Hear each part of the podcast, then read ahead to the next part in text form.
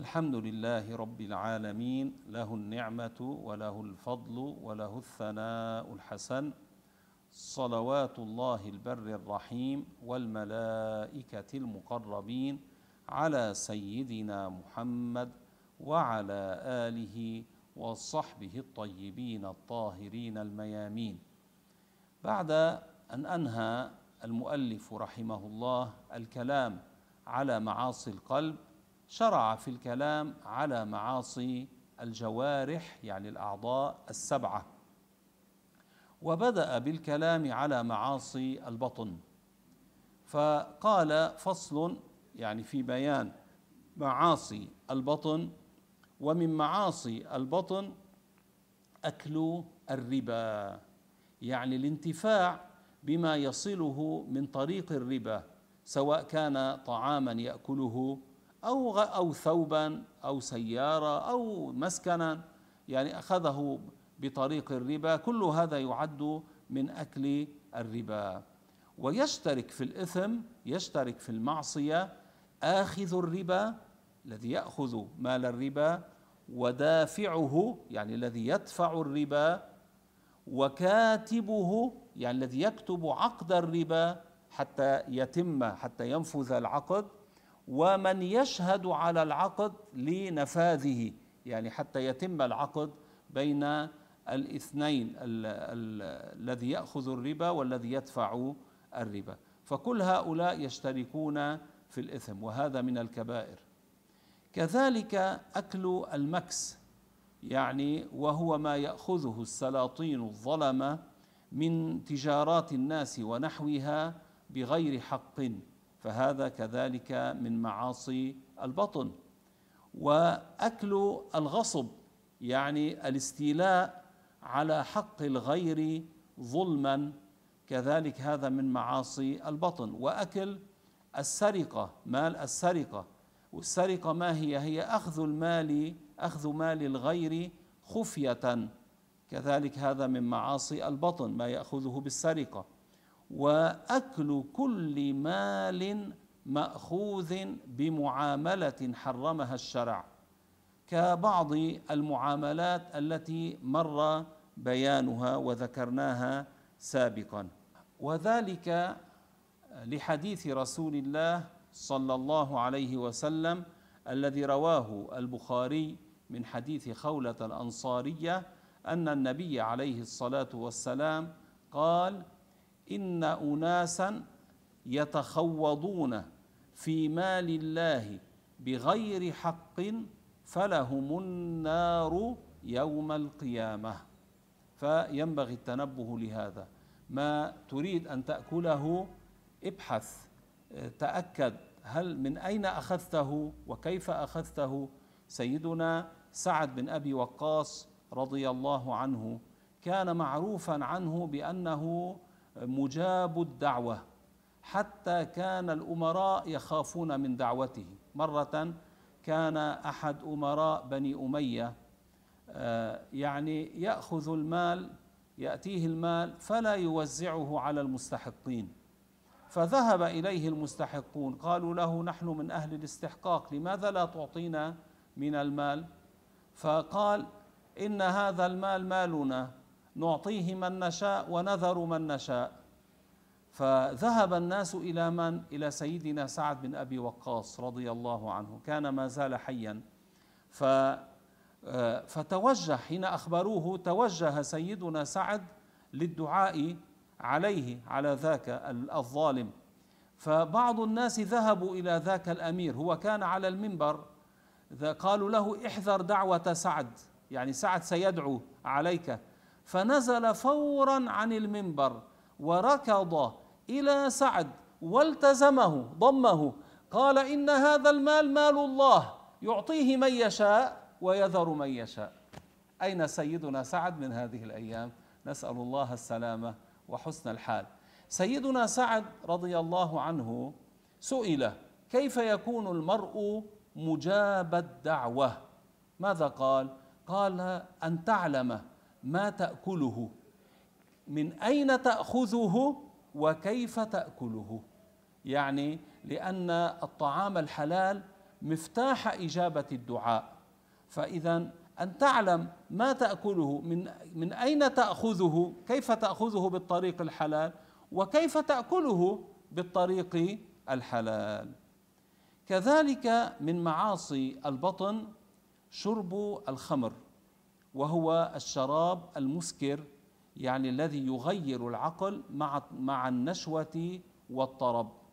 يعني مع نشوة وفرح يحصل معه يتغير عقله يغيب عقله. فهذا الخمر والخمر آه، من حيث الأصل يطلق على ما يعمل من من عصير العنب مما يسكر. ومثله النبيذ. أعطي حكم الخمر يعني نبيذ الشعير نبيذ اليانسون وغير ذلك مما وصل إلى حالة الإسكار يعني من يشربه يغيب عقله مع الطرب والنشوة. لو تفاوتت مقادير آه، ما يشرب آه، كل هذا حرام. النبي عليه الصلاة والسلام قال ما أسكر الفرق منه الفرق يعني كمية كبيرة فملء الكف منه حرام. ما أسكر الفرق منه لو كان كثيره فقط هو الذي يسكر أما قليله لا يسكر. فملء الكف منه حرام يعني لو شرب قليلا منه فهذا حرام. وحد شارب الخمر كما ورد في الشرع الإسلامي أربعون جلدة للحر ونصفها يعني عشرون جلدة للرقيق. لكن من الذي يقيم هذا الحد؟ الحاكم السلطان الخليفة ونحوهم. هو الذي يقيم هذا الحد. والإمام يعني الحاكم له الزيادة إلى الثمانين تعزيرا يعني ردعا له عن هذا الفعل إذا رأى المصلحة في ذلك. فكما فعل سيدنا عمر بن الخطاب رضي الله عنه. فعل التعزير يعني زاد جلد من شرب الخمر إلى الثمانين يعني زادها عن الأربعين إلى الثمانين. يريد بذلك ردع وزجر من يشرب الخمر في ذلك الوقت آه، حتى يتوقفوا عما هم عليه.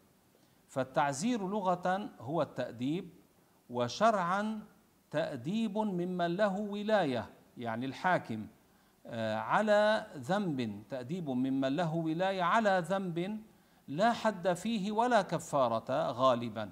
يعني على ذنب هو في الأصل ليس فيه حد لم يرد فيه مثلا أنه يجلد آه، وليس فيه كفارة آه، في الغالب. فهذا التعزير يفعله الحاكم كذلك. كذلك من معاصي البدن أكل كل مسكر يعني جامد مسكر. والإسكار ما هو؟ هو تغيير العقل مع النشوة والطرب كما سبق وذكرنا. أكل كل جامد مسكر. أحيانا أليس هذا السكر البونبون؟ يكون فيه آه، خمر يقولون فيه خمر. لو كان من هذه الحبة لا تسكر لكن أليس فيه هذا الخمر؟ فنجسها لا يجوز أكلها. آه، وكذلك المخدرات آه، سواء أكلها أكلا آه، أو شمها أليس تذهب العقل؟ فهذا كذلك حرام لا يجوز لأنه فيه إضرار. إذا لم يكن حاجة لم يكن ضرورة لا يجوز. الحاجة قد كأن يكون لأجل العمليات. لأجل العلاج آه، يستعمل.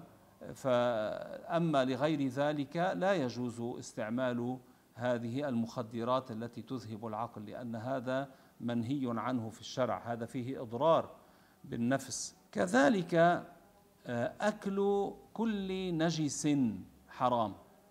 كأكل الدم السائل وأكل لحم الخنزير وأكل لحم الميتة. ما هي الميتة؟ هي التي زالت حياتها بغير زكاة شرعية. لم تذكى زكاة شرعية يعني لم تذبح ذبحا شرعيا. فهذه الميتة آه، نجسة لا يجوز أكلها حرام من الكبائر. وحتى إذا كان شاكا يعني إذا كان ليس متأكدا أن هذا اللحم هو مذكا ذكاة شرعية يعني كان الذي ذبح الخروف كان مسلما آه، أو حتى لو كان يهوديا أو نصرانيا آه، ذبح بآلة حادة قطع مجريي الماء والهواء. ونعم يهودي أو نصراني يصح ذبيحته لكن شرط أن لا يذكر غير اسم الله على الذبيحة. آه، فإذا ذبح يحل أن تؤكل هذه الذبيحة. أما إذا كان لا يعرف أن الذابح آه، مسلم أم غير مسلم هو نحن نحكم بحسب الظاهر. إذا ظهر لنا أن هذا الذابح مسلم وعرفنا أنه ذبح يجوز أن نأكل. لكن إذا كان لا يعرف هل هذا ذبيحة مسلم وأم غير مسلم ذبيحة تحل أم لا تحل خصوصا إذا كان في البلد يوجد آه، آه، كثير من الناس ممن هم ذبيحتهم لا تحل. آه، فعند ذلك لا يأكل حتى يتأكد أن هذه الذبيحة هي ذبيحة مسلم أو ذبيحة يهودي أو ذبيحة نصراني.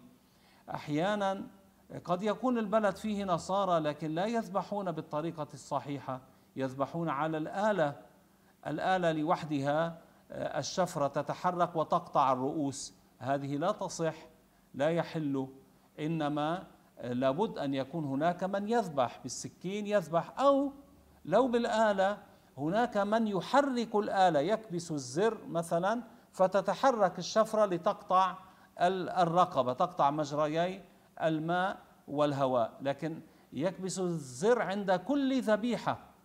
لو مثلا لنقل كانت شفرة طويلة تقطع عشر رؤوس دفعة واحدة. ومرت لنقل عشر دجاجات في وقت واحد. كبس الزر والشفرة الطويلة قطعت عشر رؤوس. يصح يحل. ثم يأتي العشرة التي تليها. كذلك شفرة طويلة تقطع عشر رؤوس. كذلك يحل لأن هذا بفعله حصل. أما لنقل قطعت قطعت أول عشر رؤوس ثم الماكينة صارت لوحدها.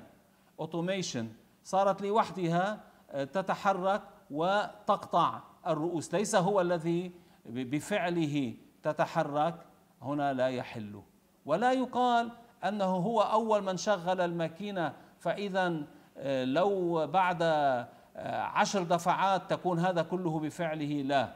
لا يقال هذا. لا لا يحل بذلك آه، الذبائح بهذه الطريقة. فإذا يوجد مخرج شرعي لأجل سرعة الذبح ينبغي أن يدرس على الوجه الصحيح وينفذ على ما يوافق شريعة الله سبحانه وتعالى. فأكل اللحم المشكوك في ذبيحته في ذبحه هل هو ذبح على الوجه الشرعي أم لا؟ لا يجوز بل هو معصية من الكبائر حرام من الكبائر. كذلك أكل كل مستقذر الشيء الذي تعافه النفس تستقذره النفس. لو كان طاهرا كالمني والمخاط لا يجوز. أكله يعني من الخارج يأخذه من الخارج ويأكله. هذا حرام. آه وكذلك أكل مال اليتيم. إن الذين يأكلون أموال اليتامى ظلما إنما يأكلون في بطونهم نارا وسيصلون سعيرا. نسأل الله السلامة. فأكل مال اليتيم هذا من الكبائر ورد فيه وعيد شديد. إذا كان أكل مال اليتيم بغير حق. كذلك أكل مال الأوقاف. اليتيم من هو؟ هو الذي توفي والده وهو دون البلوغ. فطالما هو دون البلوغ يعني بعد لم يبلغ يعد يتيما. فلا يجوز آه، أكل ماله آه، بغير حق. هو بكل الأحوال أكل المال بغير حق لا يجوز. ويتأكد هذا في حق اليتيم يكون ذنبه أشد. كذلك أكل مال الأوقاف. الأوقاف جمع وقف. آه، مثلا آه، واحد أوقف منزلا لطلاب العلم لنقل على مذهب الإمام الشافعي مثلا أو لطلاب علم القرآن أو لطلاب علم الحديث. هذا المنزل لا يجوز أن يسكنه غير هؤلاء الذين أوقف لأجلهم. أوقف أرضا تكون غلتها للفقراء. لا يجوز للغني أن يأكل من غلة هذه الأرض. فإذا أكل مال الأوقاف على خلاف ما شرط الواقف. لا يجوز. حتى استعمال مال الأوقاف على خلاف ما شرط الواقف. لا يجوز. المسجد موقوف لأجل الصلاة. ويعد حتى هواء المسجد إذا واحد أوقف أرضا آه، لتكون مسجدا. فهذه الأرض بحكم المسجد وهواؤها بحكم المسجد وتحتها بحكم المسجد. وقد آه، بني المسجد. فليس لأحد أن يقول آه هذا المسجد صار قديما آه بما أنه صار قديما مع أن المسجد قد يكون سليما ليس مهددا. بالانهيار أو مهددا بالتلف أو نحو ذلك لا.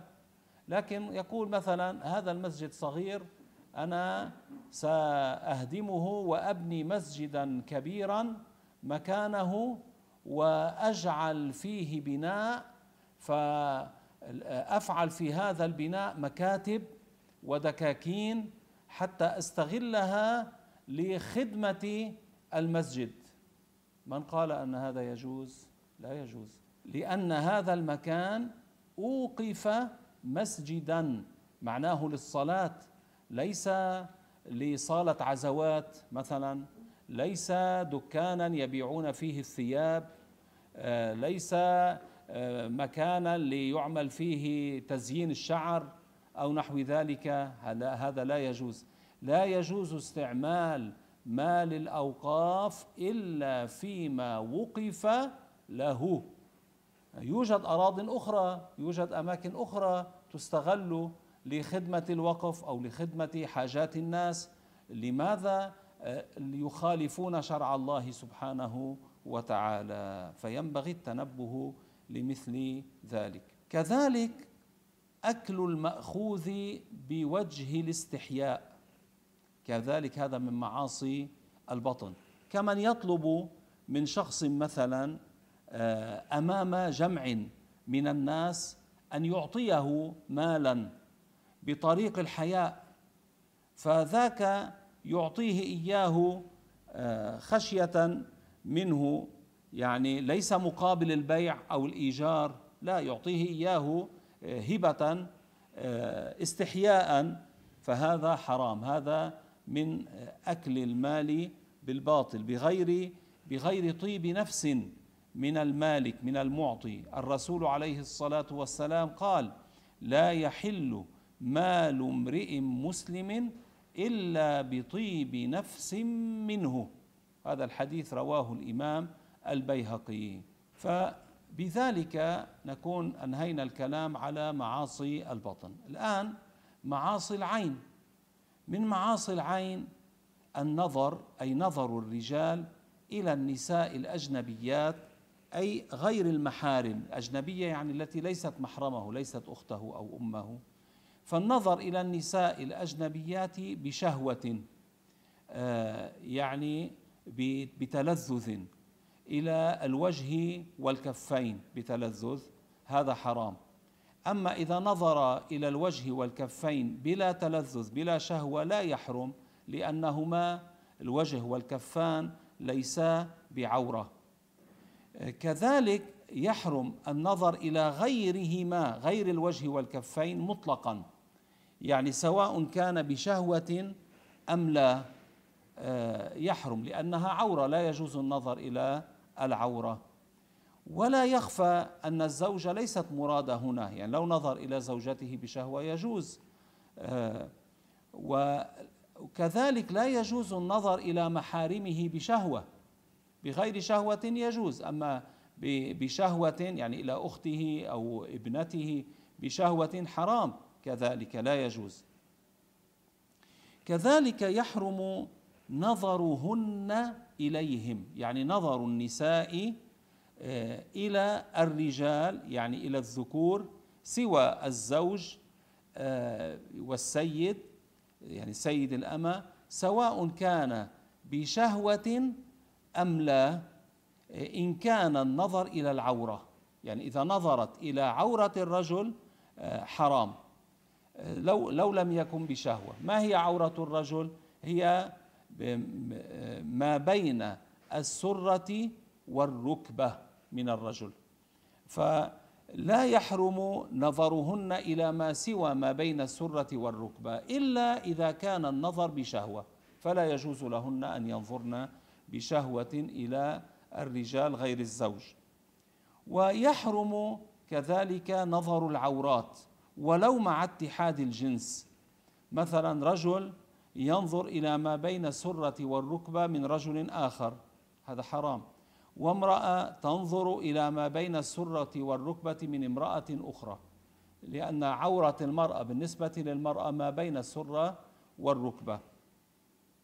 ويحرم على الرجل والمرأة كشف العورة أي القبل والدبر من الرجل وما بين السرة والركبة من المرأة في الخلوة لغير حاجة.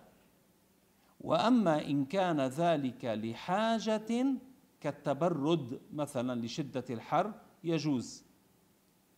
وحل مع المحرمية يعني كأب مع ابنته.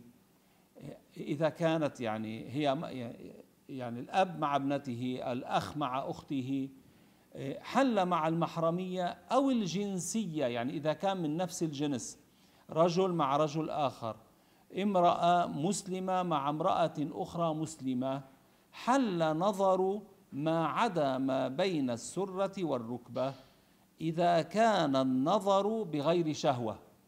كما ذكرنا وإلا حرم كذلك يحرم النظر بالاستحقار إلى المسلم إما لكونه فقيرا آه، لكون ثيابه رثة أو نحو ذلك. ف ويحرم كذلك النظر في بيت الغير إلى ما يتأذى صاحب البيت بالنظر إليه بغير إذنه. أو النظر إلى شيء أخفاه كذلك وهو لا يريده أن يطلع عليه يتأذى بنظر غيره إليه فأن ينظر إليه بغير إذنه كذلك هذا حرام. وصلنا الآن إلى الكلام على معاصي اللسان. النبي عليه الصلاة والسلام قال أكثر خطايا ابن آدم من لسانه. واللسان بما أنه أكثر الجوارح ارتكابا للذنوب الله تبارك وتعالى آه، في القرآن أنزل ذكر عمل اللسان اكتفاء به عن ذكر عمل بقية الجوارح. قال الله تعالى ما يلفظ من قول إلا لديه رقيب عتيد. في هذه الآية ماذا ذكر رقيب عتيد الملكان اللذان يكتبان الحسنات والسيئات؟ هل هما فقط يكتبان حسنات اللسان وسيئاته؟ لا يكتبان حسنات اليدين وسيئاتها حسنات العين وسيئاتها حسنات الفرج وسيئاته. كل هذا يكتبانه. لماذا اقتصر على ذكر أعمال اللسان هنا في هذه الآية؟ لأنه أكثر الجوارح ارتكابا للذنوب. فلذلك ينبغي التنبه من معاصي اللسان. فمن معاصي اللسان الغيبة وهي ذكرك أخاك المسلم. صغيرا كان هذا المسلم أو كبيرا حيا كان أو ميتا ذكره بما يكرهه لو سمع. سواء كان مما يتعلق ببدنه إنه تخين كثير مثلا أو كثير ضعيف. أو نسبه فلان ابن الإسكافي أو ابن آه، كذا يعني ذكره على وجه آه، فيه استخفاف. آه، أو خلقه يعني فلان مثلا أخلاقه سيئة وما في مصلحة شرعية لذلك. أو أم غير ذلك ذكره بما يكره مما هو فيه. ذكره في خلفه مما هو فيه فهذا يكون الغيبة. أما إذا لم يكن فيه فهذا ماذا يسمى؟ يسمى بهتانا والعياذ بالله. والبهتان أشد من الغيبة. فكلاهما حرام. فينبغي التنبه. ليس إذا كنا مجتمعين آه، مثلا البعض على الأرجيلة البعض على هذا فيفكرون بماذا يتكلمون. يتكلم بغيبة الناس أو ببهتانهم. لا هذا لا يجوز. ليتكلموا بذكر الله ليتعودوا أن يكون مجلسهم فيه مدارسة لعلم الدين كما كان الحال في زمن السلف الصالح. لا يشتغلون بالغيبة أو النميمة أو البهتان أو نحو ذلك أو بالنكت التي فيها التي لا منفعة فيها ولا خير فيها وكثير منها يكون كذبا وقد يكون منها ما هو تكذيب للدين. فليتنبه هذا العمر قصير عمرنا قصير أجلنا قصير. بالنتيجة نموت. إما أن نجمع الحسنات فيكون خيرا لنا وفرحا لنا في الآخرة وإما أن يكون غير ذلك. فنسأل الله تعالى أن أن يجعلنا من الذين يستمعون القول فيتبعون أحسنه. وكذلك آه، من معاصي اللسان النميمة وهي نقل القول يعني نقل قول بعض الناس إلى بعض للإفساد حتى يفسد بينهم. كأن يذهب مثلا إلى فلان إلى زيد يقول له آه، عمر قال عنك كذا. ثم يذهب مثلا إلى عمر يقول له زيد قال عنك كذا بقصد الإفساد بينهما. واحد علقان هو وزوجته. فعلى غضبه تكلم بكلام. فقام هيدا حملها حامية وراح لوين؟ إلى زوجته. لك يا رجل ليش عم تنقل الكلام؟ قال إيه خليها تعرف مين أخذي. شو هذا هذا هذه غيرة عليها أم هذا إفساد؟ فيروح ينقل لها الكلام الذي قاله زوجها. فتزداد الفرقة بينهما وهي تغضب تقول هو يقول كذا هو كذا وكذا وكذا تصير تتكلم عليه. هذا يكون أصلح بينهما هذا يريد الخير. هذه النميمة إن لم تكن هذه النميمة ما هي النميمة؟ هذا نقل القول للإفساد. لكن هنا ينبغي أن نتنبه لأمر. بعض الناس يقولون عن النميمة يسمونها فتنة. هي فتنة لكن يستعملونها في غير محلها. ماذا يقولون؟ يقولون والفتنة أشد من القتل. هذا الكلام لا يجوز في هذا الموضع. هذا تكذيب للدين. لأن أشد الذنوب بعد الكفر ما هو؟ قتل النفس التي حرم الله إلا بالحق. فلو مثلا اثنان حصلت بينهما فرقة. ليس لا ليس سيقتل سيقتل آه، أحدهما الآخر. لا إنما حصل فرقة بينهما. فهذا لا يعد أشد من القتل. فإذا آه، الذي يقول بأن والفتنة أشد من القتل عن هذه النميمة هذا كذب الشريعة. عليه أن يرجع إلى الإسلام بقوله الشهادتين. كذلك من معاصي اللسان التحريش من غير نقل قول. يعني لو لم يكن بنقل القول صار يحرش مثلا بالحث على فعل محرم لإيقاع الفتنة بين اثنين. ولو كان من غير نقل قول إنما باليد مثلا فهذا كذلك حرام.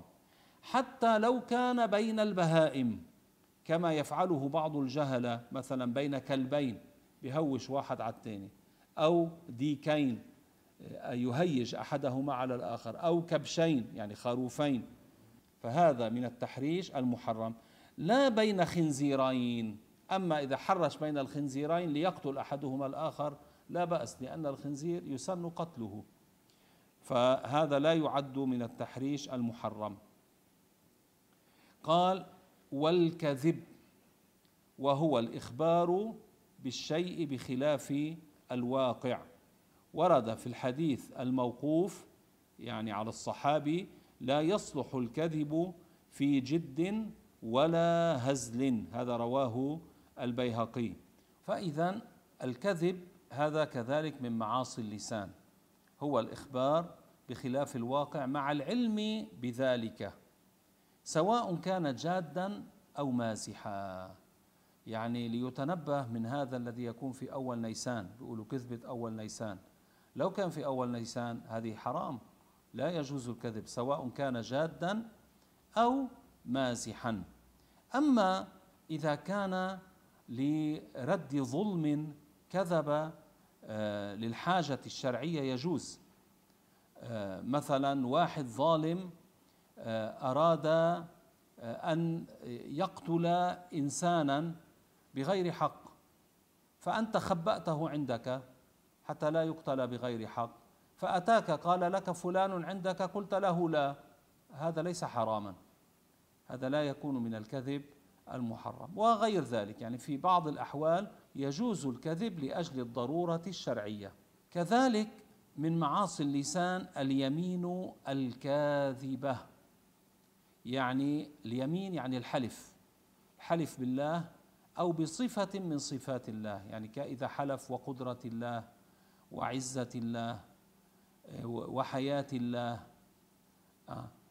هذا الحلف كذبا حرام من الكبائر وكذلك ألفاظ القذف ألفاظ القذف يعني القذف بالزنا أو باللواط آه، هذا كذلك من الكبائر يعني أن يرمي أم الشخص مثلا بالزنا تعرفون الألفاظ التي يستعملها السوقه آه، أن يرمي أخته بالزنا أن يرميه هو باللواط أو نحو ذلك هذا كله من الكبائر.